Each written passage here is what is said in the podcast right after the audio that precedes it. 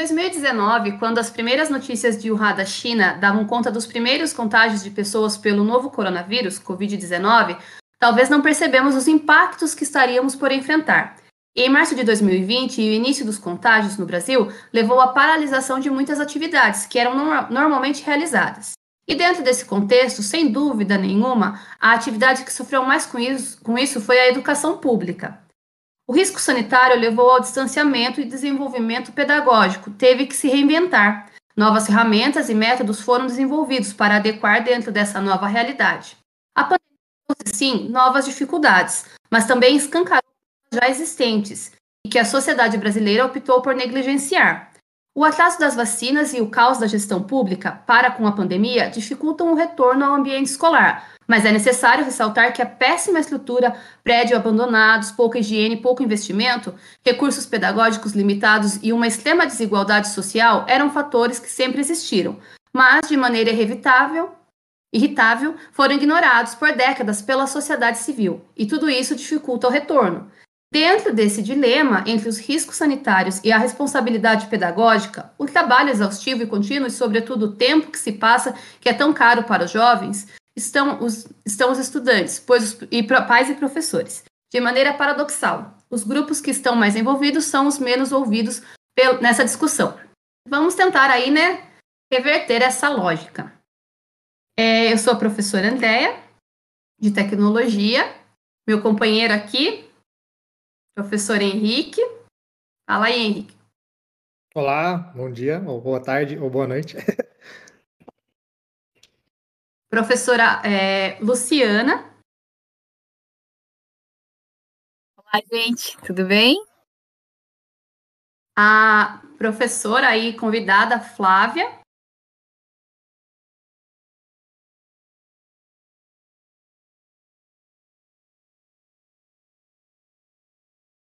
Oi, sou a Flávia. Aí temos a aluna Samira. Oi, gente. A Juliana.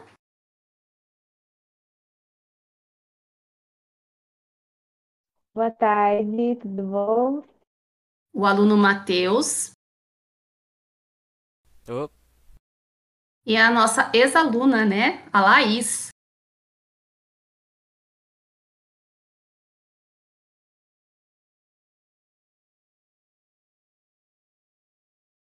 Acho que a Laís caiu.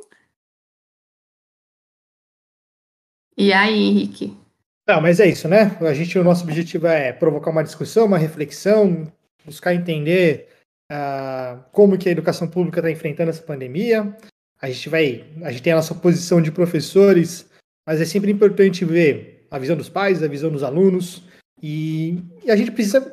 Né? Entender novas estratégias, enfrentar o momento com seriedade, porque a dificuldade desse um ano e meio foi imensa, né? Então, a gente queria começar aqui, eu queria ouvir de cada um de vocês, é... dentro dessa situação, qual é a principal dificuldade que vocês relatam nesse ano e meio? Não sei se a professora Andréia tem alguma, algum ponto mais sensível que ela acha que nós como professores, ela como mãe de aluna, ela como... É, tendo que ficar nesse período em casa, fazendo essa dupla função, o que, que você pode dizer para a gente nesse, desde março de dois mil e vinte até agora, né? É, são perspectivas diferentes, né? Mas é que se quando a gente pensa aí nos nossos alunos, inevitavelmente a gente vai ter nossa visão de mãe misturada, né? Então, é, eu acredito que para minha filha não seja uma problemática o estudo tanto na, no ensino remoto, porque ela adequou a rotina dela. Mas quantos alunos nossos que não têm autonomia para criar uma rotina de estudo e virou uma avalanche? Eu acho que a principal dificuldade é essa, virar uma avalanche de atividades, de responsabilidades, e como mãe, né, e educadora, você trabalhando no, no ensino remoto forçadamente, você vê um acúmulo de funções.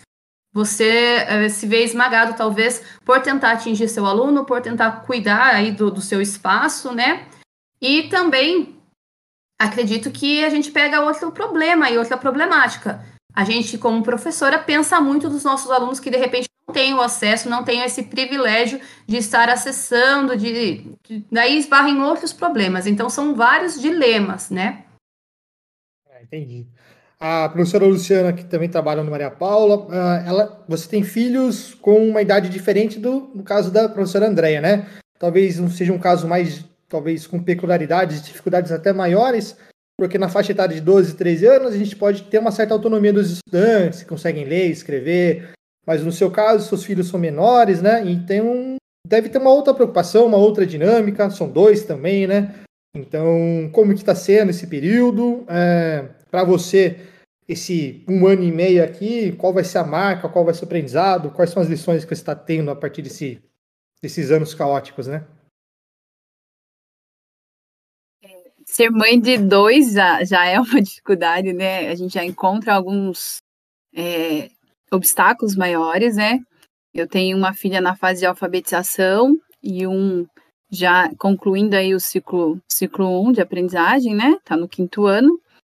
Então, como mãe, é, ter essas crianças nessas fases, tendo que ressignificar o espaço escolar, tendo que adequar o ambiente doméstico como uma sala de aula, é, causa muitos entraves, muitas dificuldades. A minha filha é autista também, né? Então, a gente tem um, um aprofundador aí de, de desafios. Sempre nós temos desafios constantes, né? A, o fato da pandemia ter vindo assim tão, de repente, impactou muito nessa relação da educação com os meus filhos, porque nem família e nem escola estava preparada, né? Então, quando a gente pensa como trabalhar em casa com, com o aluno ou como sendo professora e como mãe tendo uma professora para auxiliá-los, a gente percebe que não existe uma preparação. O que, que fica marcado? A, a grande marca é que não existe estratégia, a, a didática que veio para dentro de casa foi a mesma que era aplicada no presencial, então a gente percebeu que a educação estacionou. Isso tendo recursos, né? Isso com a minha filha acompanhando as aulas pela internet, é, o meu filho também acompanhando as aulas, mas eu acho que como marca não vai ficar a relação familiar, porque isso até se fortaleceu de certa forma, a gente encontrou meios de, de superar isso e, e houve um avanço. Mas eu acho que o que mais me marca durante esse um ano e meio é a questão das desigualdades, né? Então, os meus filhos têm acesso e ainda assim nós tivemos dificuldades. Então, o que vai ficar marcado é essa desigualdade social, o fato dos nossos alunos, como professora, eu vejo que eles não, não tiveram, eles não foram beneficiados de forma alguma para que conseguissem avançar nos estudos aí. Então, o que mais me marcou é essa diferença social que, que ficou muito mais evidente diante dessa pandemia. Certo. A Samira, nossa aluna do oitavo ano, né? Está com a gente desde o ano passado. É, a gente sabe, né, Samira, que você é uma, uma aluna, uh, se a gente pode colocar nesses termos, privilegiada por reunir condições que possibilitem um avanço no ensino mesmo à distância, mas é inegável que a falta de socialização, talvez o contato com, outro, com outros jovens, o contato pessoal com os professores, tudo isso é importante quando a gente fala do processo de uma formação de um estudante, né? Então, mesmo que um, você talvez consiga avançar pedagogicamente, esse período lhe privou de algumas coisas, né? Como que foi essa experiência de, é, de distanciamento, de pandemia, no, caso, no seu caso particular? Então, no meu caso, eu me dedicava muito aos estudos e por mais que o aluno seja excelente, ele cria uma rotina decente de estudos, sempre vai ter uma, um, uma falta de determinação, vai ter um desânimo por causa dessa situação toda que a gente está passando. Ele pode ter condições perfeitas para poder estudar, pode ter professores excelentes, pode ter aula todo dia, pode ter notebook, pode ter todos os recursos. Vai ter aquela falta de, vai ter aquela falta de ânimo para poder realizar, porque realmente é meio desanimador estudar nessa situação que a gente está. Sinto isso impactando negativamente na minha vida e sei que impacta também negativamente na vida de outros. E retomando a fala da professora Luciana, realmente esse momento de pandemia mostrou ainda mais o, a desigualdade social que a gente tem dentro das escolas. Porque se já é difícil para alunos privilegiados que têm condições de assistir às aulas, fazer as lições e tudo mais, a situação daqueles que não têm essas condições piorou, porque além de não ter acesso, às vezes a condição dentro de casa é ruim, o ambiente não é favorável, essas coisas. Então, eu acredito que o que impacta muito é essa falta de ânimo, essa falta de determinação, e isso afeta, como retomando minha fala, isso afeta muito negativamente todos. Eu sinto que todo mundo na pandemia que teve que fazer home office, que está fazendo faculdade, fazendo escola, curso, coisa assim, dentro de casa, percebe esse ponto negativo. Ah, não, é, acho que o avanço pedagógico é uma das etapas de uma formação de um estudante, de um jovem, né? A gente sabe que é muito mais, tem muito mais coisas além do que simplesmente aprender coisas novas no sentido acadêmico, né? Juliana, viu, é, você, uma, a gente estava conversando antes e você bateu muito na tecla dessa questão da saúde mental, do emocional. É, então, assim, a gente sabe que no contato com os alunos dentro do ambiente escolar, os professores sabiam, relatavam que os alunos... Uh, já naquela sociedade pré-pandemia já tinha uma questão de problemas emocionais, né, problemas de relacionamento. Acredito que o período de pandemia e o isolamento potencializou isso de alguma maneira, né? Os canais de apoio, essas relações. Então, como que você entende, né, esse lado emocional dos estudantes, essa, esse período que a gente não pôde contar com apoio, com suporte tão direto, uh, essa dificuldade de relações? Então, esse período da pandemia, na sua opinião, teve um fator complicador nesse sentido? Como que você enxerga esse tipo de situação, Juliana? É, foi muito, é, como posso falar, dificultoso, né? Agravou bastante, na real, porque assim, da maneira que alguns alunos tinham aquela ansiedade de estar naquele ambiente, às vezes bem a ansiedade de não, de não poder estar lá também. E também tem toda aquela questão de É, a, tá todo momento sendo cobrado, e a gente tem o desânimo, que nem a Samira falou. A gente pode a gente pode estar tá tudo perfeito, é, to, todas as condições perfeitas, todos os professores dando ajuda, dando auxílio, a gente tendo tudo, tendo computador, tendo uma casa organizada, tendo um cronograma organizado. A gente sempre vai ter aquela questão de desânimo, a questão de que por mais que a gente esteja dando tudo de si, É, dando, dando tudo que a gente tem mesmo, se esforçando ao máximo, a gente às vezes não se sente, é, não é, como é que se diz, recompensado, e sim que a gente não vê o resultado disso algumas vezes. A gente pensa, nossa, a gente está todo momento aqui batendo na mesma tecla, é, fazendo, tentando dar o melhor de tudo, mas a gente não vê uma mudança no, no quadro, né? E isso desanima muito. E também tem a questão de se culpabilizar, né? De se sentir culpado. Que nem a gente pensa, poxa, eu tenho tudo aqui, tem gente que não tem nada, e eu tô me sentindo desse jeito, é, é, é, isso também causa uma situação muito ruim na gente, né? Hum, a dificuldade é essa também. É, quando a gente fala assim, poxa, hoje era pra mim ter entregado tantas lições, eu só, entre, eu só entreguei, eu entreguei menos, menos do que eu tava planejando. Meu Deus, eu... eu como assim, né? Eu, eu não preciso trabalhar, eu tô aqui o tempo inteiro, como é que eu não consegui? É, daí, e quando a gente, às vezes, a gente se sente irritado e a gente quer culpabilizar tudo e todos que estão à nossa volta, é, a gente quer descontar em alguém, senão a gente claramente não pode, a gente quer descontar em alguma coisa, a gente se sente extremamente irritado, estressado algumas vezes. Eu mesma, eu, eu saio, tem dia que eu saio flamejando, levanto da aula, sai planejar, mas daí respira, conta até dez, volta, que você não pode fazer. É aquela questão da insuficiência também, né? A gente pode, nossa, eu não posso fazer nada por isso. Mas não é só você. Muita, muito, todos nós não podemos ir lá e exterminar o vírus de uma vez, né? Então a gente tem, daí fica. Ao mesmo tempo, é uma pessoa que se sente muito culpada ao mesmo tempo, que nem eu. Eu sempre me culpabilizei por tudo. Nesse momento, tô tendo que aprender que não é tudo culpa minha. Muito difícil, óbvio. Também tem as redes de apoio, que nem você falou, os pais.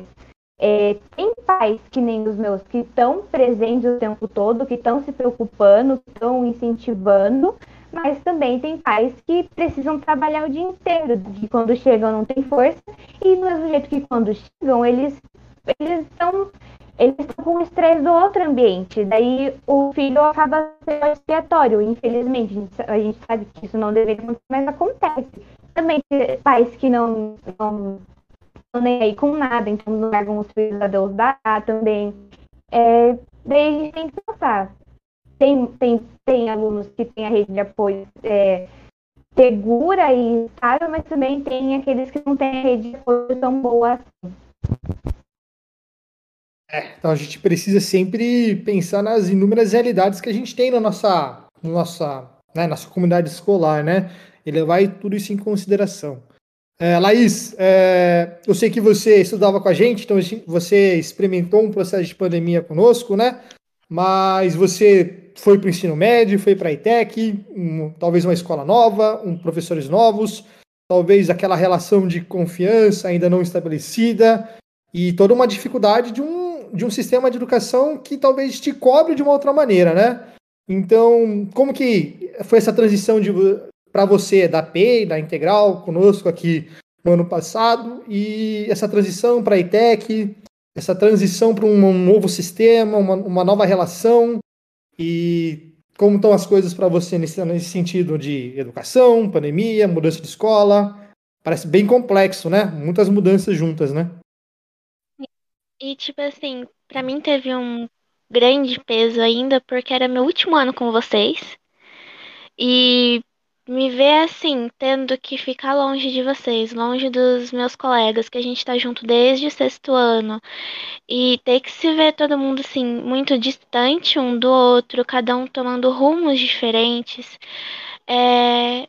A pandemia também ocasionou muito isso de ter que ficar muito afastado. E, bom...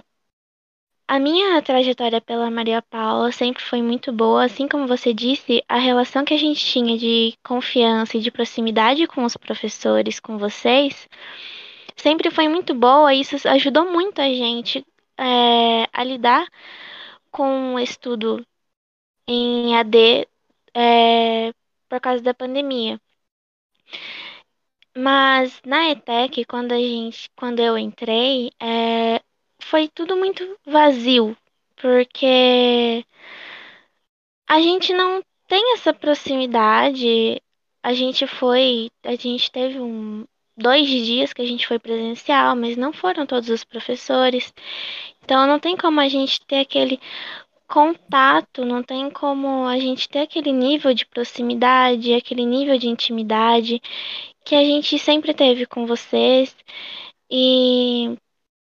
a Maria Paula, pelo tempo em pandemia que eu passei aí, é, eu sempre tive muito apoio de todos os professores, sempre com a Maria Paula nesse ensino remoto é que eu, se, eu me sentia muito mais é, acolhida por vocês, por já ter tido esse contato, por conhecer vocês, assim como vocês me conheciam. Era uma relação próxima. E a Maria Paula, vocês sempre foram muito mais flexíveis. Então, acho que o que impactou, assim, o que desgastou muito foi essa mudança, porque a ETEC, é, em administração, a gente tem dezessete matérias. Então, foi uma transição para mim de que eu vim de um lugar que eu estava já me adaptando, né? Num sistema flexível, porque a gente tinha todo um apoio, a gente estava de uma certa forma num... não vou dizer um conforto, mas é que a gente sempre pode contar muito com vocês. E logo a gente entra numa escola onde a gente tem muitas matérias, muitos professores diferentes, são muita cobrança, muita atividade. E, assim, o sistema de aulas que a gente tinha em reuniões pela Maria Paula, em relação ao horário, sempre foi muito mais flexível que a ETEC. A ETEC a gente fica das sete e meia às três e meia. Então, é muito desgastante. E essa transição toda foi muito desgastante. Eu acho que é a palavra que, assim, mais resume isso. Porque a ETEC, em partes, é bom, não me arrependo. Mas nesse sistema, é muita pressão. Não é nem tanto por parte de professores, gestão, a gente se pressiona muito, ainda mais nesse fechamento de bimestre. É, é muita pressão em cima do aluno e eu vejo por muitos colegas, assim, que os níveis de ansiedade aumentaram muito. Eu posso dizer, tipo, particularmente que antes eu não sofria. E hoje em dia, tipo assim, eu me vejo sofrendo, mas me controlando, porque eu sei que eu não posso manter tudo ao meu controle a todo tempo. E uma dificuldade que eu encontrava na Maria Paula era essa distância, porque de resto, assim, muito acolhimento sempre, era flexível e a plataforma da I T E C eu particularmente gosto, que é o Teams. E uma facilidade que o E A D da I T E C me trouxe foi que a plataforma tem como você disponibilizar gravações das aulas. Aí tem uma parte que coloca todo o material de apoio usado nas aulas. E isso possibilita o aluno revisar, ver as aulas quantas vezes ele precisar. Mas esse horário que esse horário que eles Espera só um instante. Tudo bem. É... Voltou, Laís? Então, vou deixar eu falar com o Matheus, aí a Laís volta posteriormente. Viu, Matheus? Eu sei que você... Não, é que minha mãe tinha entrado ah. no quarto. Ah, não, tudo bem, pode continuar, então. É... Mas, assim...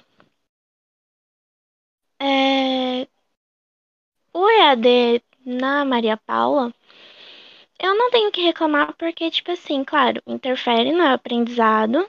Não tem como falar que eu aprendi cem por cento, porque eu vou estar mentindo.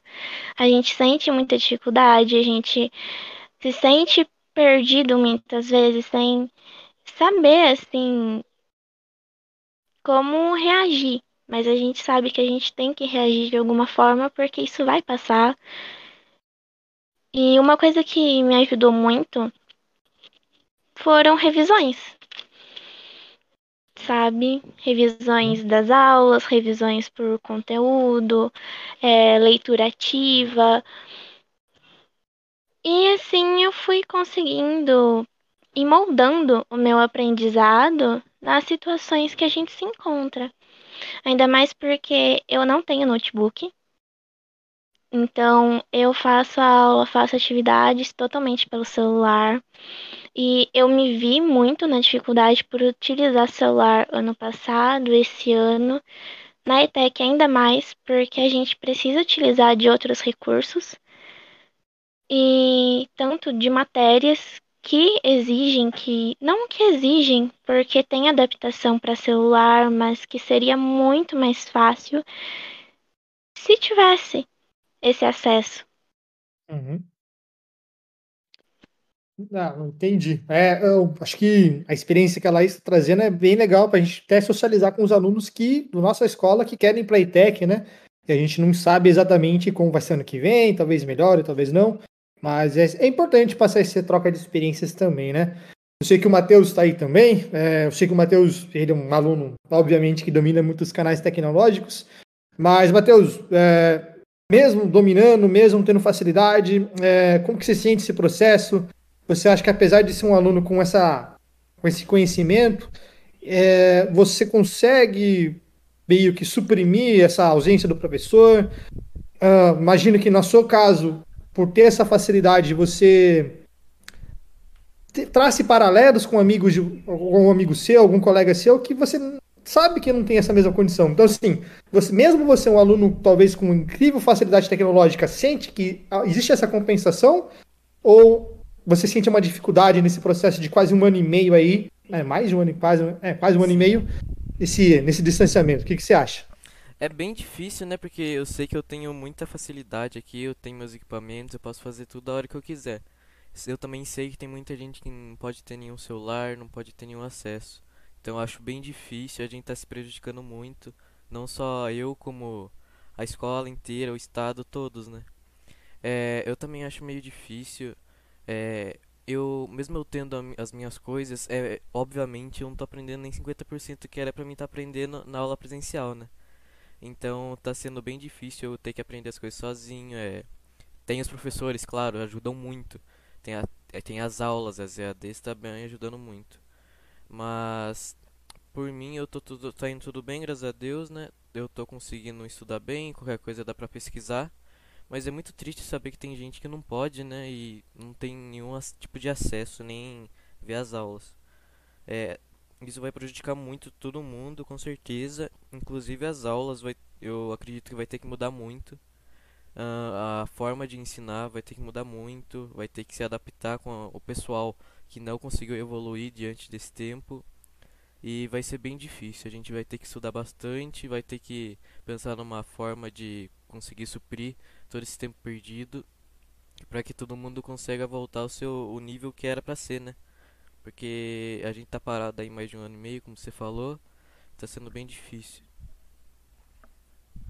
Ah, exatamente, né? É, existe um, tem um filme sul-coreano chamado Parasita, que mostra uma família de sul-coreanos que eles não têm acesso à internet, que eles precisam roubar o Wi-Fi, né? E toda vez que a gente fala sobre Coreia, a gente pensa, puxa, é um país super tecnológico, todo mundo deve ter acesso à internet. E nesse filme a gente percebe que nem todo mundo tem lá, é uma realidade lá daquele país. Se a gente for trazer essa questão para o Brasil, aposto que esse nível de desigualdade tecnológica, precariedade do acesso é muito maior. Mas a gente está falando de uma escola que, né, a maioria de nós aqui frequenta Maria Paula, e é uma escola centro, onde os alunos moram na zona urbana, e que o acesso à, sei lá, à internet talvez seja até mais simples e mais fácil em comparação a outras realidades, né? Aí eu pergunto para a Flávia que entrou numa escola nova, é, uma comunidade talvez que você não tenha o contato, você não tenha familiaridade, os alunos talvez não conheçam grande parte dos professores, e muito dessa relação que eles falaram que é importante ter com o professor para que esse distanciamento se encurte um pouquinho, talvez seja uma complicação, né? Além dessa realidade de pô, uma escola de zona rural, onde os alunos têm dificuldade de acesso, imagino eu que os alunos de ensino médio é uma relação diferente dos alunos de ensino fundamental, a gente já percebe isso, talvez, nos alunos de sexto e nono, a gente já sente uma diferença, então, imagino do sexto para o terceiro ano no colegial. Então, Flávio, eu queria ouvir de você é, também a sua experiência nesse ano e meio, o que você percebeu, refletiu sobre esse período, mas também já trazendo um pouco, uh, um pouco a realidade da sua escola, é uma escola diferente da nossa, mas que talvez na nossa cidade a sua escola seja um padrão e a nossa escola seja uma exceção. Uh, difícil falar em privilégio, mas talvez seja uma posição um tanto mais benéfica em relação a esse período de pandemia. O que, que você acha?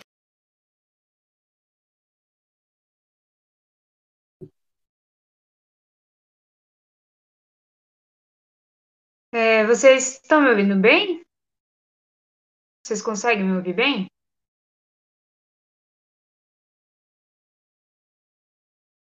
Dando para ouvir sim, Flávia. Sim. Vocês conseguem me ouvir? Sim, sim, tá, tá tranquilo. Joia. É que minha conexão está um pouco instável, mas se vocês estão me ouvindo bem, então, então beleza. Vamos lá, primeiro que é, eu fiquei pensando, né, na, na questão da, da dificuldade, de uma maneira geral, não falando no contexto escolar, é, de uma maneira geral eu aponto a questão da corresponsabilidade como a maior dificuldade para mim, é, de, de compreender e de lidar nesse período de pandemia. Porque até o momento em que você é o único responsável por algo, para cuidar de algo, para que algo dê certo, é uma coisa. Mas a partir do momento que estamos diante de um vírus, de uma situação que mexe com toda a sociedade de uma maneira, e de que eu não, não basta...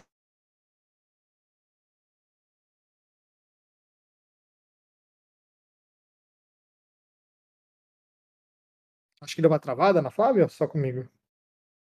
Deu sim. Entendi, acho que a Flávia já volta, né? Tá instável a internet. Bom, aí a Flávia... Outro passo, né? Bem difícil. Agora, com...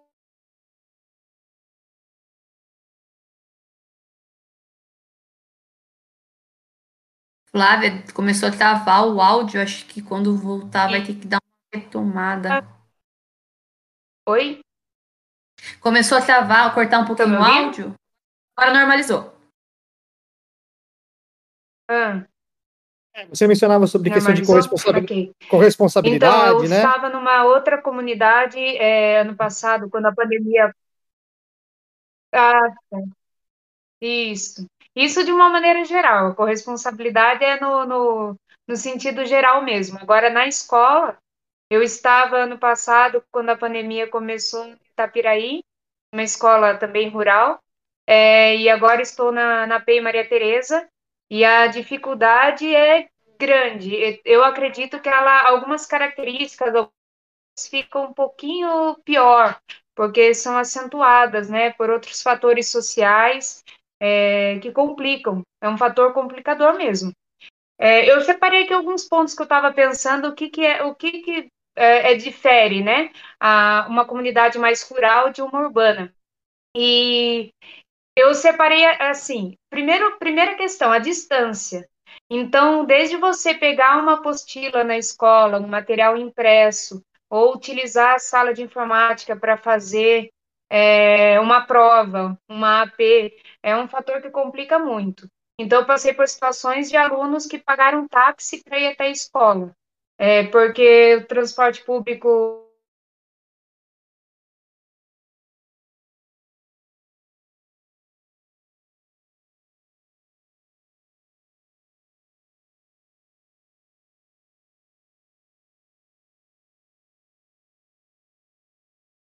É comigo só? Não, travou de novo. Entendi. Então, quando a Flávia voltar, é, deixa a mensagem para ela, fala que quando ela normalizar, a gente volta com ela depois, André, também. Beleza. É... Não ah, se voltou, consegue. Voltou. Voltei? Então, hoje está hoje tá difícil. Então, a questão da distância, que eu falei primeiro, né? Realmente não tem como. Depois, a gente pensa em parcerias para entregar os materiais para os alunos, a gente não consegue com facilidade. Falta questão de logística, que é burocracia. Então, o que acontece é muitos profissionais da escola, eu, eu me incluo nessa, coloco o material dentro do carro e vamos procurar onde moram esses alunos. É muito difícil, sem né, é, por, por vontade nossa mesmo, né, totalmente atitude nossa. Então, essa falta de parceria município e Estado complica bastante na, nessa logística é, e não ajuda a encurtar essa distância, esse alcance do aluno. A terceira questão que eu separei aqui é cultural, praticamente. É uma supervalorização do trabalho em detrimento do estudo. Então, não, o trabalho é muito importante, mas existe um senso comum de que apenas pela criança, pelo adolescente trabalhar, ele já vai automaticamente desenvolver valores morais, éticos e todos os outros, o que não é verdade. Então, o trabalho é muito bacana, mas precisa pensar, né, no período de formação que essa criança está passando, que esse adolescente está passando, e depois que tipo de trabalho é esse, né? O trabalho em si, por si, não vai acrescentar valores automaticamente para o aluno. Pelo contrário, dependendo do trabalho, às vezes ele está exposto a situações que ele nem tem preparo ainda para ali aguentar, para se sair dessa situação. Então, é, a pandemia trouxe o quê? Problemas econômicos, né, para o país inteiro, que está terrível. É, as famílias, é claro, então meu filho está em casa, ele vai trabalhar. Como que você vai falar não? Como que você vai falar que isso está errado? Diante de situações financeiras, econômicas complicadas. Isso se acentua, sim, na zona rural, exatamente por essa cultura de supervalorização do trabalho, né?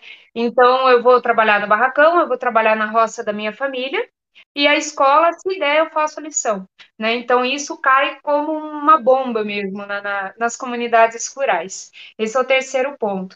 O quarto é que eu acho que numa escola, além da identidade, o vínculo, a ideia de pertencimento é o principal. Então, a escola precisa ter uma identidade e depois essa noção, esse vínculo do aluno com a escola, essa ideia de pertencimento. Então, eu pertenço àquela comunidade escolar.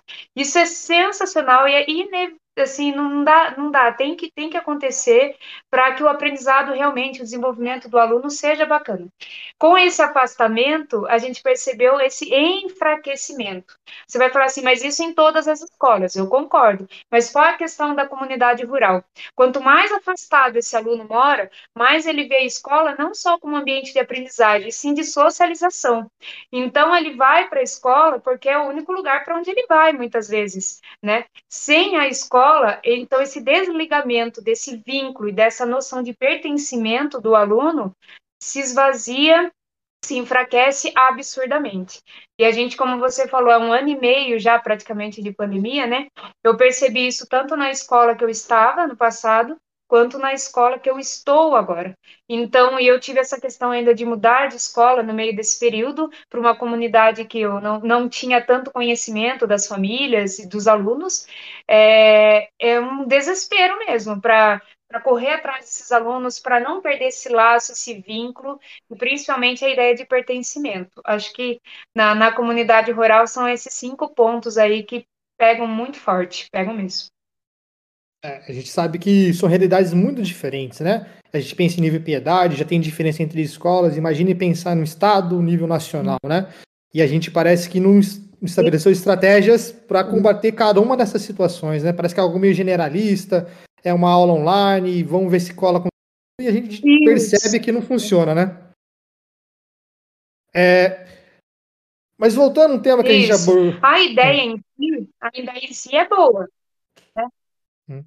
Mas não considera as especificidades, como você falou, né? Então, a ideia é excelente, eu gosto mesmo, tanto do centro de mídias, as propostas, ok... Mas é, precisa de tempo para dar certo, e a gente não tem esse tempo. Nesse momento, a gente não tem esse tempo. Nenhum aluno tem esse tempo. É, é verdade. É, acho que é um assunto que a gente abordou brevemente, mas eu queria que a Lu passe e talvez desenvolvesse um pouco melhor a ideia. É, a gente sabe que você tem filhos pequenos, como a gente já mencionou. É, citamos a particularidade da sua filha que é autista. E a gente sabe que para o autista, essa questão de socialização ela é bem complexa, né? Então, digamos que nessa fase de formação, uh, ter um momento de se acostumar com a rotina de escolar, dentro de uma comunidade, com outras crianças, agora voltar para o ensino doméstico, no E A D, agora futuramente voltar de novo. O filho, seu filho mais velho não é, não tem esse elemento, mas assim, também existe um componente nesse nível. Então, nesse lado, esquecendo um lado um pouco do professor, pensando também como que a escola, que os seus filhos estão matriculados, estão lidando com isso, você enxerga de uma maneira satisfatória, uh, entende que é o que dá para fazer nesse momento, enxerga falhas nesse processo, uh, como que você vê esse tipo de situação e se acha que o que, que a gente pode aprender, como que a escola pode refletir nesse papel, considerando também algumas particularidades que a gente tem no nossa, nos nossos alunos de maneira geral. Falar como mãe, né? Vou começar pela Eloá, que é a Né, atípica, né? Para o neurotípico, eu acho que pega muito o que a Samira falou, o Gi falou, né? De que essa questão emocional, é, a motivação, ela acaba se esvaindo, né? Meu filho mudou de escola nesse processo, então ele, ele é uma criança típica, então ele consegue é, interagir e se ambientar muito fácil. Para ele, o processo de, de estudo online não teve muita mudança. Ele consegue acompanhar, tem bastante autonomia. É, o, e aí entra a Eloá, né? Quando a gente fala do atípico, né? A gente vai lembrar de rotina. Então, é, desde que se estabeleça uma rotina na qual ela se sinta segura, ela consegue se desenvolver. Mas, né? A, o grande problema da gente ter... saído dos espaços de interação, é que a rotina para ela de ficar em casa, num ambiente que ela conhece, que ela se sente segura, favorece muito. E isso uh, acaba deixando ela mais inflexível ainda nos momentos de interação. Então, ficar dentro de casa para ela é muito bom. Porém, né, ficar dentro de casa, num ambiente que eu estou me sentindo segura, mas... com rotinas onde você vai ter que acessar um computador, ficar algumas horas ali para desenvolver atividades. E aí entra a questão da alfabetização, né? que ela ainda está no primeiro ano, ela é, está no período de alfabetização. Então, aí entra a questão de não suportar esse tempo, esse tempo de concentração dentro, e, na frente de um aparelho eletrônico para ela é muito difícil, né? Diferente de muitas crianças que passam horas jogando videogame ou passam horas assistindo uma T V, ela não tem essa tolerância, né? Então, o que que dificultou? Primeiro, eu não sou professora de alfabetização, eu não sou alfabetizadora, né? Eu sou professora, mas é, como mãe e na fase dos meus filhos, eu não sou uma especialista. Então, eu tive que aprender a, a auxiliá-la, eu tive que é, controlar esse tempo que ela ficava na frente de um recurso tecnológico, forçando-a a ficar um pouco mais. Então, isso foi negativo. Eu poderia optar só pela atividade escrita, nos quais nós faríamos, né? Mas aí a gente lembra da necessidade de interação. Por mais que o, o, o aparelho tecnológico não ofereça aquela interação, aquela socialização da aula presencial, ainda assim favorece o contato com outras crianças, com outros adultos que não os familiares. Então, essa necessidade, a gente, a gente ficou numa situação muito complexa, né? Forçá-la a ficar na frente de um aparelho tecnológico que geravam diversas desorganização, a gente chama de desorganiza desorganização, o, o fato dela ter algum tipo de crise, né? Então, aí apareciam muitas estereotipias, o excesso de ansiedade, o chacoalhar excessivo das mãos, né? Porque o tempo de atenção era muito curto. Então, a gente teve que é, fortalecer essa, essa estereotipia, nos quais as terapias tentam retirar isso, para que a gente pudesse manter uma interação um pouquinho maior com adultos e crianças, que não aqueles que são da família. Então, qual que é o problema maior em se educar uma criança atípica dentro dessas condições? É que tudo que você faz enquanto terapia de saúde é desconstruído desse, dentro desse contexto do ensino E A D. É, são questões que a gente vai trabalhando para minimizar os danos que futuramente, quando ela estiver interagindo ali é, presencialmente com outras crianças, pode gerar um bullying, pode gerar uma dificuldade de interagir, nós tivemos que potencializar. Então, porque a gente precisava favorecer algumas coisas. O que que eu vejo, então, de, de maior problemática enquanto mãe de uma criança em fase de alfabetização atípica, né? Ou seja, autista. É que todo o trabalho que você está fazendo nesse um ano e meio com terapeutas, com professores e como mãe dentro da família, um desconstrói o outro. A gente não tem um conjunto que se entrelaça para que a gente possa ajudá-la nesse desenvolvimento. A gente vai, tem atitudes é, para favorecer a alfabetização, que desconstrói a terapia de saúde e que, flex, é, e que não flexibiliza uma rotina, impõe cada vez mais rotinas. É, então, é muito complexo. Eu diria que a gente teve muitas perdas, muitas perdas. Porém, né, é, uma coisa que se fortaleceu nela é o fato dela querer sair de casa. Então, por mais que ela goste de se sentir segura em casa, a pandemia cansou ela de um ambiente só. Então, às vezes eu ouvi isso e falo, nossa, mas é muito contraditório. É, é muito contraditório.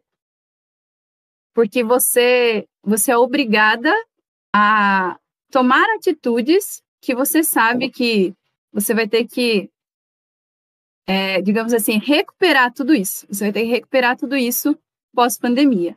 Então, e, e o fato da gente ter uma tripla jornada em casa, né? Como mãe, como professora da minha filha agora, não estou nem falando do, da questão profissional.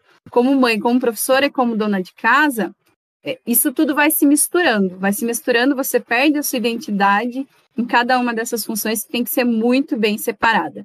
E você também... É, perde, né, como as meninas disseram, você perde a motivação de fazer atividade, a gente também perde a motivação de, de estar dentro do seu espaço doméstico, que deveria ser um espaço de descanso, que deveria ser um espaço de relaxamento, porque as tarefas estão todas ali, todos os dias postas, todos os dias colocadas, É uma rotina incansável. Incansável, é, incansável não, insuperável, né? Você nunca consegue eliminar alguma dessas atividades.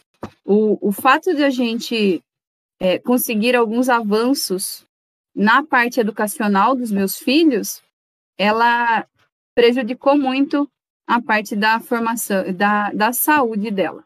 Então, eu não vejo ganhos, né? Eu acho que não dá para se dizer que o E A D, de alguma forma, favoreceu ou que trouxe algum benefício para ambos, né?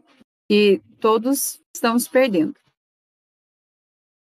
É complexo mesmo, né? E a gente precisa sempre pensar nas especificidades dos nossos alunos, né? Imagino que a responsabilidade de um professor, se for parar para pensar, ele fica meio louco de tantas coisas que ele está perdendo e como que o todo o esforço que ele faz, ele acaba se revertendo em, pouca, em pouco progresso, né? Ou, pelo menos, diminuindo o prejuízo, né? Ah lá, ah lá. É, não, mas no caso da professora Andréia, é uma fase diferente, é uma percepção diferente. É, a, a, a gente sabe que existem condições de um processo de aprendizagem que está acontecendo, a gente também precisa lidar com as frustrações de um processo de formação de caráter, de formação emocional, de, às vezes, projetar coisas que não estão acontecendo. Então, e sabe, apesar que a gente conhece a sua filha e ela, né, não dá trabalho nenhum, muito pelo contrário, mas a gente sabe também que lidar com adolescentes dentro de casa, dentro de uma rotina que é impeditiva e muitas vezes pode gerar alguns transtornos, mesmo que isso não gere conflitos aparentes, né? Mas talvez coisas que poderiam estar acontecendo não deixam de acontecer e a gente acaba perdendo um tempo, né? Então, eu queria ouvir falar da, ouvir da Andréia, como que ela entendeu isso agora, mais vendo uma ótica de mãe, uma ótica de responsável dentro de casa, e mesmo considerando a sua realidade de acadêmica, de um preparo talvez acima da média em relação à maior parte dos responsáveis, se ela, como que ela enxergou essa experiência que não possa, que a gente pode dizer que trouxe coisas boas de algum sentido, né? Eu vou falar o meu ponto de vista, mas eu gostaria que depois ela falasse o dela também. É, eu, como mãe, a gente percebe, eu acho que teve um problema maior ainda. Como a Luciana disse do filho dela, que ele mudou de escola nesse período, a Samira também mudou de escola nesse período, né, do ano passado, então ela, a gente não, não sabia que ia acontecer tudo isso e que ela ficaria, mudaria de escola e teria toda essa transição, além de mudar de escola, não firmar, é, talvez as amizades, não conhecer o pessoal como um todo. É, ela teve essa problemática da pandemia. Então, além de mudar de escola, teve que ficar no distanciamento social. É, também acredito que ela é uma grande privilegiada no sentido do que, embora ela tenha mudado de escola, o meu contato com os professores da escola, por ser docente da escola, facilitou muito para ela. Pois se ela tinha dificuldade em algumas coisas, é, que não fosse do meu conhecimento É, acadêmico, eu encaminhava para esses professores, e encaminho até hoje, né? Eu direciono aí as dúvidas que ela tem para os colegas, e assim, é, isso porque, igual a Juliana colocou no início, né? Embora tenha uma organização toda dela para estudar, eu vejo que às vezes ela se culpa com relação à entrega de atividades, que não poderia, é, que poderia ser talvez numa qualidade maior, Na, no ponto de vista dela, é, poderia ser um prazo diferente. Então, mesmo ela tendo todos os recursos que ela tem, mesmo eu tendo esse acesso aos professores da escola, estando na escola, né, como docente, é, ela tem também essa dificuldade de, de lidar, talvez, com a frustração nesse processo, né? E isso pensando especificamente na minha filha, que tem todos os recursos, é, tem talvez eu aí como suporte, tem os meus colegas como suporte, e tem toda essa problemática do, do social mesmo. Não teve tempo de firmar os laços, aprofundar os laços, né? Criar, criou, mas não aprofundou com os colegas de sala, por exemplo.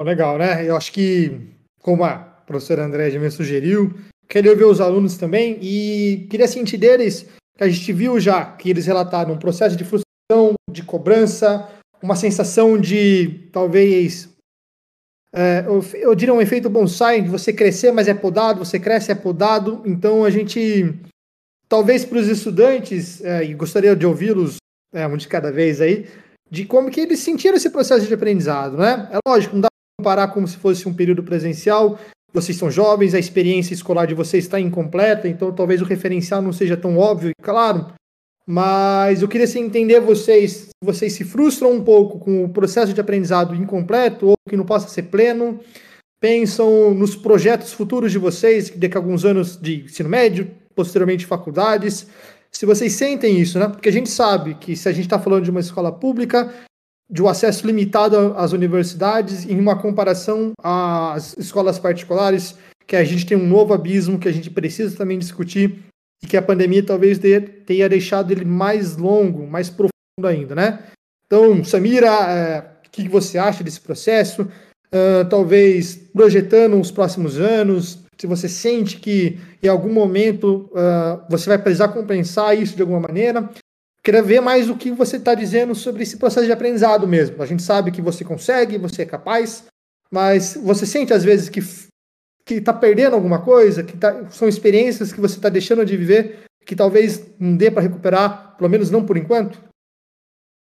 Sim, eu, eu acredito nisso, porque eu tinha vários planos, eu admito. No início do ano passado eu tinha vários planos para mim. Daí veio a pandemia e falou, e tipo, apontando minha cara e falou, você não vai fazer nada. Você vai ficar trancafiada em casa. É muito estressante, porque tem a questão da autocobrança, porque é muito grande. Eu faço uma pressão muito grande em mim mesma sobre, ah, tem que estar perfeito isso, tem que estar bom, se não tiver, sei lá, vai acontecer alguma tragédia comigo no futuro. Então, eu sinto essa pressão que eu faço em mim mesma, eu sinto insuficiência em questão a isso, porque... Porque, como posso explicar? Sinto que nada que eu faço está suficiente. Por exemplo, respondo a um questionário de história. Sinto que está tudo errado, que tem perfeito, sabe? Que errei tudo. Então, esse sentimento é muito ruim. Porque é meio que autossabotagem de nós mesmos. Perde autoconfiança, autoestima. É um sentimento muito ruim. Eu acredito que mais gente tenha sentido isso. Mas isso, eu nunca tive esse problema antes. Foi agora na pandemia que eu comecei a ter vários problemas com isso, em relação a isso. Não posso falar. Antes eu sempre tive essa autoestima escolar muito grande, sabe? Saber, nossa, eu fiz certo, eu vou tirar dez nessa prova, não sei o que lá. Agora eu sinto que quando voltar, voltar em agosto, sabe? Sinto que eu vou estar pior do que quando eu entrei, sabe? Esse é um sentimento muito ruim. Ah, imagino mesmo, porque você não tem aquele entendimento, parece que, parece que existe um, um espaço, um vácuo entre o professor que media esse conhecimento entre vocês, né? E esse vácuo não é preenchido com nada, né? É complexo mesmo. É, eu costumo dizer que a, a nosso processo de amadurecimento, ele vem através de uns ritos de passagem, né? E no caso da Laís, talvez um, um período de transição, de formatura... Uh, onde você vai criar memórias, onde você passa, onde essas experiências formam o nosso caráter. Para você, no caso, Laís, que foi uma transição de fundamental para o médio, você já falou um pouco desse distanciamento. Uh, também queria ouvir de você, como que você sente essa questão de, olha, essa, essa, essa coisa que está faltando pode me prejudicar lá na frente, eu, como que eu vou compensar, se você tem maturidade emocional para lidar com isso. Uh, o que, que você tem para dizer sobre esse, esse tipo de ideia, de sentimento, de percepção, Laís? Então, para mim foi muito complicado, porque eu sempre prezei muito por aprender bem, por sanar as minhas dúvidas, por sempre querer estar tá buscando aprender mais. Porque, é, assim como a Luciana sabe, eu sempre penso muito em faculdade, sempre pensei muito lá na frente. E... Em momento, em todo momento, eu penso que, ah não, porque se eu deixo de prestar atenção nisso, se eu deixo de aprender isso, isso pode me prejudicar num vestibular, pode me prejudicar é, em qualquer curso que eu queira entrar, tanto que eu fazia curso de espanhol, saí, porque meu psicológico estava muito abalado para estar tá numa pressão, numa escola nova, tá com pressão em curso, tá com pressão... É muita informação, só que eu sinto que quando eu saí do curso que eu fazia, eu senti, poxa, mas esse curso depois de formado ia me ajudar, ia me abrir oportunidades, eu vou sofrer muitos danos por isso. Então, eu sinto que o conheci- os conhecimentos que eu deixo de aprender interferem significativamente no meu aprendizado e que alguma hora eu vou ter que recuperar. Aos poucos eu tento recuperar. Assim como eu disse, quando eu estou com alguma dificuldade em matéria, eu procuro fazer revisão, leitura ativa sobre, mas não é fácil manter constância nisso. A gente acaba perdendo o foco muitas vezes por se sentir desmotivado, assim como foi citado aqui. A desmotivação é uma coisa que atrapalha muito nosso aprendizado. O aprendizado não é a mesma coisa, tipo, não chega nem perto do que seria presencialmente, né? Então, eu sinto que isso vai me prejudicar, sim, e que aos poucos a gente vai ter que tentar retomar isso para que não seja um dano tão grande, né? Amenizar isso, por mais complicado que isso possa ser. Não, eu concordo plenamente, né? Que essas perspectivas, essas fases, esses rituais de passagem que a gente tem são... Pode parecer coisas bobas uh, ao longo, mas para quem está vivendo aquilo é algo que nos faz falta, né? Sem dúvida nenhuma. Queria falar do Matheus. Uh, Matheus, acho que talvez seja um aluno que é, consiga uh, ver essa situação também de um outro espectro, ter uma visão particular dele. E queria ver, basicamente, sim, o que ele acha que nós, professores, podemos oferecer nesse retorno para eles. E que, de alguma maneira, né, a gente pode ser do ponto de vista pedagógico, pode ser um atendimento mais emocional, pode, sei lá, uh, talvez criar redes de apoio que envolvam outros profissionais. Matheus, uh, como que você imagina esse retorno? Como você entende que a escola deve receber esses alunos? O uh, que você pode dizer dessa, nesse sentido para nós? Olha, eu achei bem legal que você falou como ter outros profissionais, como profissionais da saúde para os alunos, que obviamente ninguém vai voltar como antes, vai aprender tudo bem como antes e tal. E eu acho que bastante aluno vai precisar de um atendimento médico, não é mais psicológico, até porque muitos alunos estão sentindo falta dos professores e não é porque ele tem o recurso que ele vai conseguir fazer tudo, até porque ele é, tem, não tem um incentivo como o professor dava. Não estava fazendo lá, o professor falava, ele conseguia fazer tudo como eu.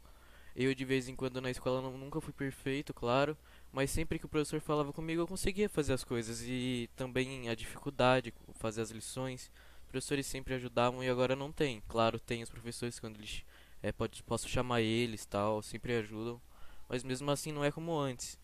E eu acho que também não só os, os alunos, mas também os professores, eles iam ter que estudar bastante para conseguir ajudar todos. É, até porque a gente não vai conseguir aprender tudo que era pra gente aprender é, nesse ano. Eu agora tô saindo da escola praticamente, falta alguns meses, daqui a pouco eu já vou pro colegial. E também vai ser, eu sei que vai ser muito difícil, porque eu meio que pulei um ano e meio. Então tá sendo muito difícil pra mim, é, não só pra mim, claro, óbvio, mas pra todos os alunos. Eu acho que todo mundo vai ter que, vai ter que talvez é, ter uma aula assim só pra, pra gente pensar sobre... É, vai ter que ter bastante reuniões sobre como vai ser. Eu, eu não sei como que vai ser ainda, não consigo pensar como que a, a escola pode ajudar com os alunos, mas eu sei que vai ser bem difícil. E eu acho sim que tem que ter algum tratamento psicológico é, para os alunos, para eles, é, para eles conseguirem voltar ao, ao que eles eram antes. Ah, eu entendi, acho que bem pertinente essa postura. Ah, como eu falei, nós aqui vamos voltar e talvez não estamos preparados o suficiente. Então, contar com apoio, contar com outras visões, com outros profissionais, talvez seja um elemento fundamental, né? É, para que a gente faça isso com, além de uma segurança sanitária, uma segurança emocional e pedagógica é, que atenda às necessidades desses alunos, né? É, acho que tá, talvez transformando um pouco o assunto e modificando um pouco o tema, é, um dos aspectos que eu vejo é que talvez nós generalizamos a condição do aluno uh, nesse período em A D, né? Tratamos o aluno como um ser abstrato, digamos assim, sem materializá-lo, sem entendê-lo como completo. Então, acho que um dos aspectos que a gente sabe que existe, além da desigualdade social abordada aqui, questões materiais diferentes, uma questão que, pela minha experiência de contato com alguns alunos, a gente sabe que a P E I tem a tutoria, e isso é um aspecto fundamental, é, que a gente percebe que as realidades educacionais dentro de casa, elas variam de acordo com algumas especificidades dos alunos. Então, assim, um, um relato, uma experiência minha é, esses alunos, com, dependendo do gênero que eles se enquadram, se esperam coisas diferentes dele em casa, né? Acho que já, a Flávia já falou um pouco dessa romantização, naturalização do trabalho como uma ferramenta de, olha, esse moleque está trabalhando, resolveu a nossa vida, não precisa nem estudar mais, é só trabalhar, porque ganha responsabilidade, ganha dinheiro, ele já sabe o que quer da vida. Isso de um aluno de treze, quatorze, quinze anos, né? Então parece um pouco otimista da nossa parte querer isso. Então, mas além disso, eu vejo que relatos de meninas que ficam no ambiente doméstico, se espera que elas sejam donas de casa, façam serviços domésticos, e não é raro relatos de meninas que acabam sendo, ou se voltam para esse serviço, e a educação acaba sendo um plano.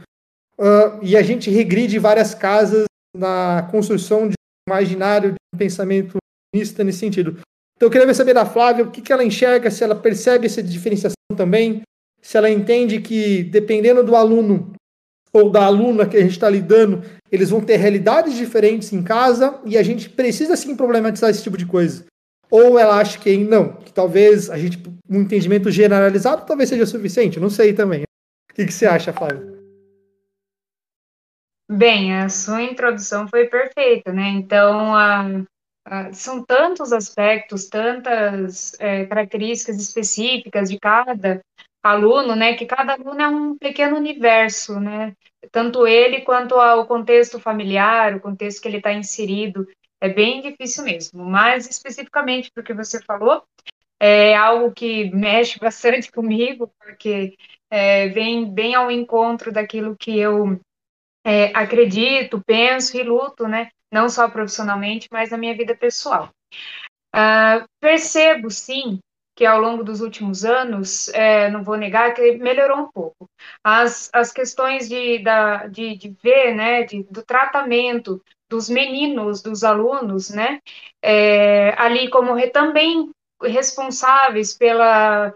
É, pela, pela manutenção da casa, pelo cuidado, né, pela rotina doméstica, é, melhorou. Então, alguns meninos, de, um, de uns tempos para cá, mas principalmente do ano passado para cá, que eu venho conversando bastante, né, é, estão mais, sim, é, é, pertencendo a, essa, a esse momento da família, né, essa divisão de tarefas, tanto, de repente, com é, cozinhar, como limpar, como olhar um irmão. Isso eu percebo. Entretanto, é muito lento, é muito sutil. Eu talvez ainda não seja nem o suficiente para chegar a dar uma, uma mexida, né, nesses padrões que estão tão fortes e tão já estabelecidos há séculos. É, o que me incomoda, o que me incomoda de verdade, e daí não se estende apenas aos alunos e alunas, mas se estende aos adultos, né? Não é somente entre os nossos alunos, é que quando um menino, um adolescente, um homem executa alguma tarefa em casa, sempre tem é, a conotação de que é uma ajuda, de que ele está colaborando esporadicamente com aquele momento, ele está ajudando, é uma colaboração, sempre tem um caráter de colaboração. E quando é uma menina, uma adolescente, uma mulher, é obrigação. Então, é, essa é a parte, para mim, o que pega mais, assim, que me incomoda mais é isso. E começa desde pequeno. Então, como eu falei, alguns alunos realmente, meninos, hoje em dia estão muito mais ali participativos, mas até a maneira, não com eles, mas os familiares mesmo, as mães, o pai, é, sempre colocam como assim, ah, ele me ajuda, ele me ajuda, enquanto as meninas, assim, não é mais do que obrigação, né? E outro ponto também, que eu destaco é que é, é importante para a questão de independência, que a pessoa saiba fazer tarefas para cuidar de si e cuidar futuramente da sua casa, isso independente do gênero. Mas quando a, a obrigação doméstica, é, e que daí sim pesa muito mais sobre as meninas, principalmente essa questão do, do de, de olhar irmãos mais novos, priminhos e tal, quando ela vira não só uma colaboração, mas a obrigação principal, aí é que complica. Então, eu tenho relatos, sim, muito fortes desde o ano passado, de meninas que falavam assim, pro, eu já entrego o trabalho, é que eu tenho que terminar o almoço. Eu já, ah, eu vou fazer lição à noite, depois de que fulano chega, e eu deixo de ser responsável por olhar meu irmãozinho pequeno. Então, aí é que complica, né? Você colaborar com essa rotina, você se integrar, saber, ok, mas muitas meninas, e aí é muito mais as meninas mesmo do que os meninos, deixam de fazer, é, deixam de desenvolver as atividades escolares para assumir a responsabilidade é, doméstica. Isso é, é muito difícil. E a gente entra na questão também que, que a extrapola a escola, né? É cultural, é pré-estabelecido, vem de muito tempo, né? Antecede a nossa geração. É, então, o trabalho, o nosso trabalho enquanto educador é muito delicado, é muito delicado, porque você tem que devagar, respeitando as crenças, os pensamentos daquela família, mas quebrando e tentando proteger é, esse aluno, essa aluna, no caso, principalmente, que eu acho que é esse o nosso papel. É, devagar, sem invadir demais, né? Essas questões domésticas, mas a gente precisa, eu pelo menos sempre tentei. Agora o peso continua sendo sempre muito maior, sim, nas meninas, infelizmente. E é algo que não vai mudar é, tão rápido ainda. Eu acredito que a minha geração ainda não veja isso mudando completamente, mas eu luto pelas próximas, pelas minhas três sobrinhas, por exemplo, e pelas minhas alunas, que eu gosto muito. É, eu acho que o que a gente conseguiu fazer aqui foi um apanhado de percepções, de visões, problemáticas que cada um dentro da sua ótica, dentro da sua perspectiva, dentro do seu local de fala, tentou trazer e socializar para que os alunos percebam como é para um professor lidar com esse A D, lidar com a frustração de trabalhar e não ter nada, uh, não ver o avanço. A gente entender também as frustrações, o dano emocional está sendo enorme para eles. E que às vezes mandar aquela mensaginha, olha, a lição está faltando, talvez não seja talvez a melhor ferramenta, é conversar, é entender. É, essas experiências estão caras para os alunos que estão se formando, estão crescendo, da infância para a adolescência, e formando caráter, formando perspectivas, formando sonhos, e como que esse período foi bastante duro nesse sentido, né? É, eu não sei se caso um, algum de vocês queiram complementar alguma coisa, queiram acrescentar na nossa reflexão, na nossa conversa. Eu vi que alguém abriu um áudio aqui. Gil, quer falar alguma coisa? Lu, Andréia, fique à vontade para alguma consideração final. E agradeço desde já a vocês que trouxeram essas visões. Eu acho que todo mundo aqui sai um pouquinho mais fortalecido, um pouquinho mais é, enriquecedor. Eu ouvi outras visões, ouvi outras perspectivas, outras experiências. E desde já eu agradeço, tá? Não sei, Andréia, quer falar alguma coisa? A Juliana quer falar primeiro, Ju? Você abriu o, o microfone? É, o que eu queria colocar, assim, é... Nós, enquanto instituição escolar, né, que estamos é, pensando tanto em habilidades socioemocionais, como o professor Henrique falou, é, às vezes essa cobrança que é feita, que talvez também é imposta para a gente, para que a gente reproduza com vocês... Mas eu acho que essa conversa nossa daqui de hoje, ela faz mudar esse prisma, essa perspectiva, né? Do que não é só o impacto acadêmico que tem, tem um impacto todo psicológico. Então, como o Matheus disse, eu acho que essa, essa revisão na nossa escola, na nossa escola, na nossa educação em si é necessária, não, não vai ser voltar, aí vai ser tudo como era antes, tudo bom, não é, acho que é muito importante o que o Matheus colocou, desse momento de reflexão, e eu acho que a partir daqui, dessa ação que nós tivemos, esse momento de escuta, de debate, de conversa, ele só vem a fortalecer, né? Queria agradecer muito a participação de todos também, é, a disponibilidade de todos para a conversa, e depois também quero saber do, dos alunos aí, como que foi esse momento, esse espaço, né? Abro aí para os demais. Lu? Só queria reforçar aqui uma fala da, da Flávia, que marcou bastante, quando ela fala do, da atitude deles como professores, né? Marca o quanto o professor ainda é um grande entusiasta, né? Quando ela fala de, de se propor a levar essas atividades a esses alunos, né? é, além de mostrar que o professor é um grande entusiasta, eu acho que evidencia muito, né, a falta de atenção para essa área da educação.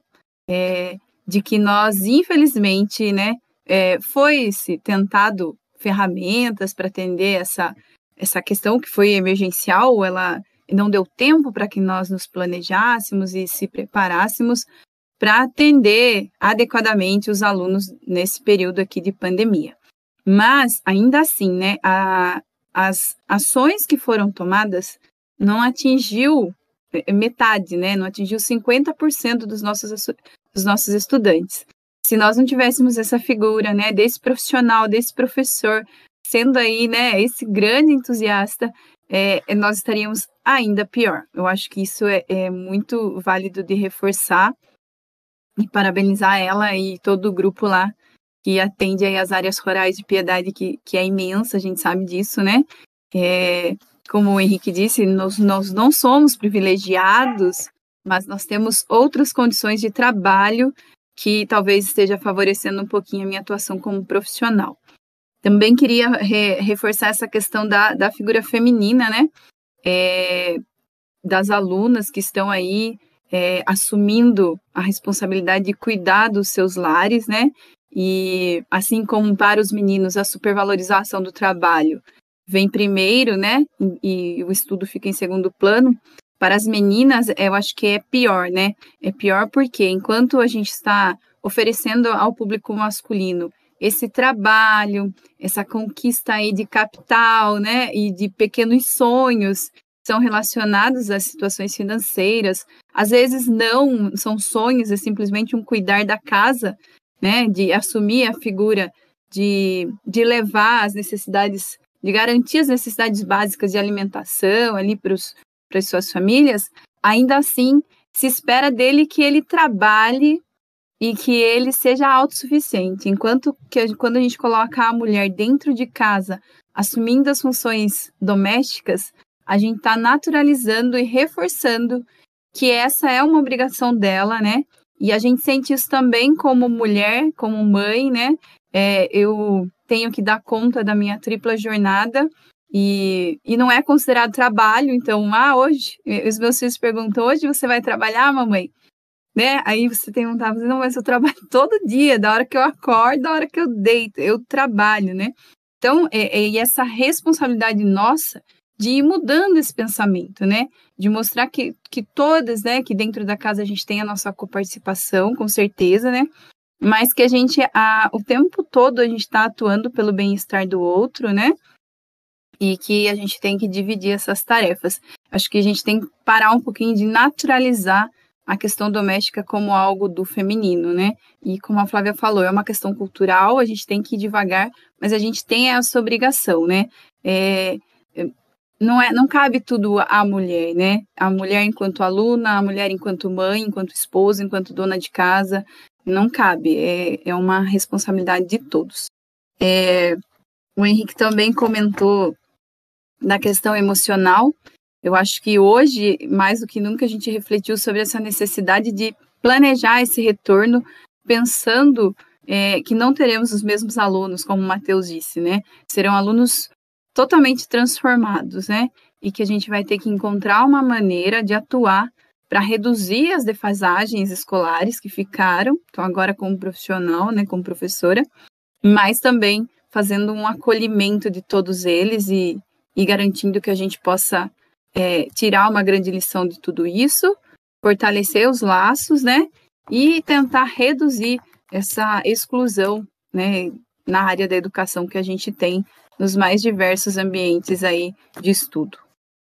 Que é isso. E agradecer, lógico, a, ao convite, agradecer ao, agradecer ao espaço, a esses alunos, né, que estão aqui se dedicando e e falando, se expondo. Eu acho que isso é um primeiro passo. A Flávia, né, de outra escola que está aqui toda, que se dispôs a conversar com a gente e trouxe colaborações tão importantes. É isso, Samira, quer finalizar, quer comentar alguma coisa? Sim, eu gostaria de falar. Eu achei esse papo muito importante porque a gente discutiu sobre, sobre diversos aspectos E também foi bom, porque vocês ent- entenderam um pouco do nosso ponto de vista, do nosso ponto emocional nessa pandemia. E a gente também pôde entender um pouco sobre vocês, como vocês estão agindo, sobre toda, sobre toda a situação que a gente está passando. Eu achei esse papo muito interessante, deve ter mais, porque a gente só é um grupo, um grupo pequeno de alunos. A gente é privilegiado por ter condições assim, de poder estudar e tudo mais. E seria interessante se pudesse haver contato com outros alunos, alunos que não têm condições, essas coisas, eles poderiam ir na escola para poder ter essa conversa. Então, eu acho isso muito interessante. E agradeço pela oportunidade de estar aqui, de estar conversando com você, de ter esse papo, eu agradeço muito. Legal, Samira. Juliana, abriu câmera, quer falar com a gente?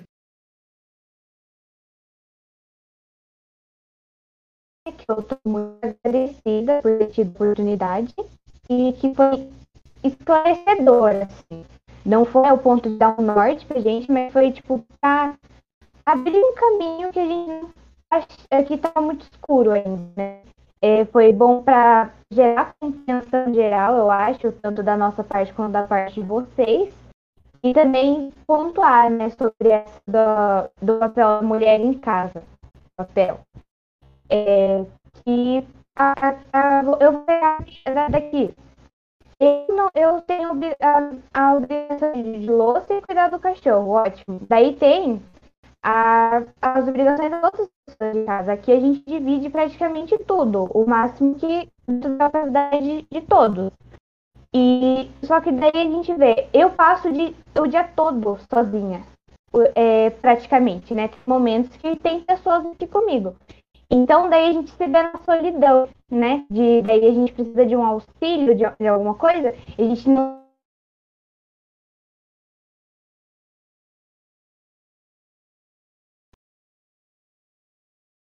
É... Opa! Eu, caiu?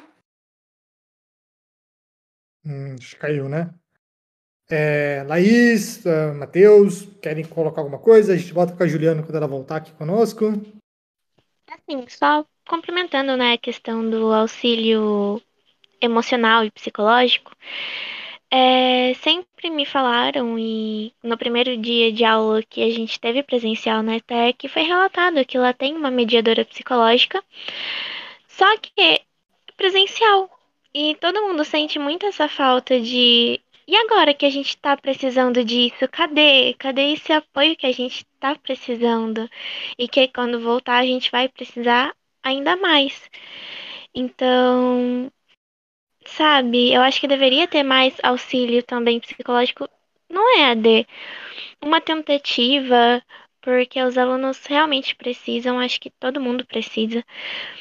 E é isso, e desde já estou muito grata pelo convite. Estou com muita saudade de vocês. Maria Paula está sempre no meu coração, vocês também. E não vejo a hora de poder estar é, tá indo visitar na Maria Paula, poder estar tá tendo um contato mais próximo, né? Muita gratidão. E é isso. Muito obrigada. A gente que agradece você, Laís. Teve o dia inteiro de aula e ainda arranjou o tempo de atender um pedido de um ex-professor forgado. Flávia, quer encerrar? Quer falar mais alguma coisa? Sim, eu queria, na verdade, eu, assim, tudo que foi falado é muito válido. É, é bem bacana você compartilhar, Andréia disse agora há pouco para mim, né? A gente às vezes fica nessa, nessa questão de isolamento, Essa, essa noção de, de solidão fica muito forte. Então, você conversar, você vê que não é só você, né? Não é só você, não é só sua casa, não é só seu filho. Seu... Então, você vê que tá, tá todo mundo com, essa, com esse sentimento, é, de certa forma, fortalece. É estranho, mas fortalece, né? O compartilhar é, faz a gente, a gente se sentir um pouco mais forte e mais, mais é, unido mesmo, pra, porque é um processo que a gente vai ter que passar junto. É, não tem, não tem como. É, mas eu estava pensando, na verdade, que de todo mundo, acho que eu que sou a mais grata, tenho que mais agradecer, é, primeiro por ser uma visitante, É, então, foi uma honra para mim, gostei muito, né, de, de atender essa convocação da minha amiga Andréia, né, eu ia falar convite, é uma convocação da minha amiga, e também porque eu moro no Cotianos há mais de vinte anos, né, Andréia? Eu sou da comunidade da, da Escola Maria Paula, eu fui aluna de, do, da, da escola no, no, no ensino fundamental, e foi maravilhoso, eu tenho um carinho imenso para essa escola, então, para mim é muito bacana poder participar dessa conversa. A gente que agradece, viu? E a Andréia é louca pra meter a gente no buraco mesmo. Então, a gente faz, é uma... a gente faz um favor pra cobrar depois. É um talento que eu tenho. É um talento que eu tenho. Exato. Bom, agradecer finalmente o Matheus, né? Que foi o cara que ajudou a gente. A gente conversei com a Andréia sobre esse projetinho, essa ideia que eu tive. Ela gostou muito, mas a gente precisava de um suporte técnico, alguém que ajudasse a gente. Pô, e sendo um aluno, acho que fica até mais legal para nós, né? Que a gente vê que existe essa troca, que existe essa, essa reciprocidade de aprendizado. Então, eu agradeço o Matheus. É, brigadão por tudo. É, a gente vai usar você ainda mais. E se quiser falar alguma coisa pra gente... Não, não tem muito o que falar, não. Vou falar que foi muito legal. Obrigado por todo mundo aí que veio. Eu achei muito legal é, é, saber também o ponto de vista de vocês, que tá, saber que não, é, não tá difícil pra gente, né? Então, agradeço a todos, é, espero que nossa experiência seja bem exitosa, e se der para fazer mais, a gente volta a conversar, como a Samira falou, chama outros alunos, pede para outros professores virem também, se pais quiserem participar eventualmente também, serão muito bem-vindos, e a gente traz novos temas, novos debates. Eu acho que essa conversa, essa troca é enriquecedora, não só para a educação, mas para tudo como, assim, para todos os aspectos, né? Então, acho que é isso, certo? Agradeço a presença de todos e até!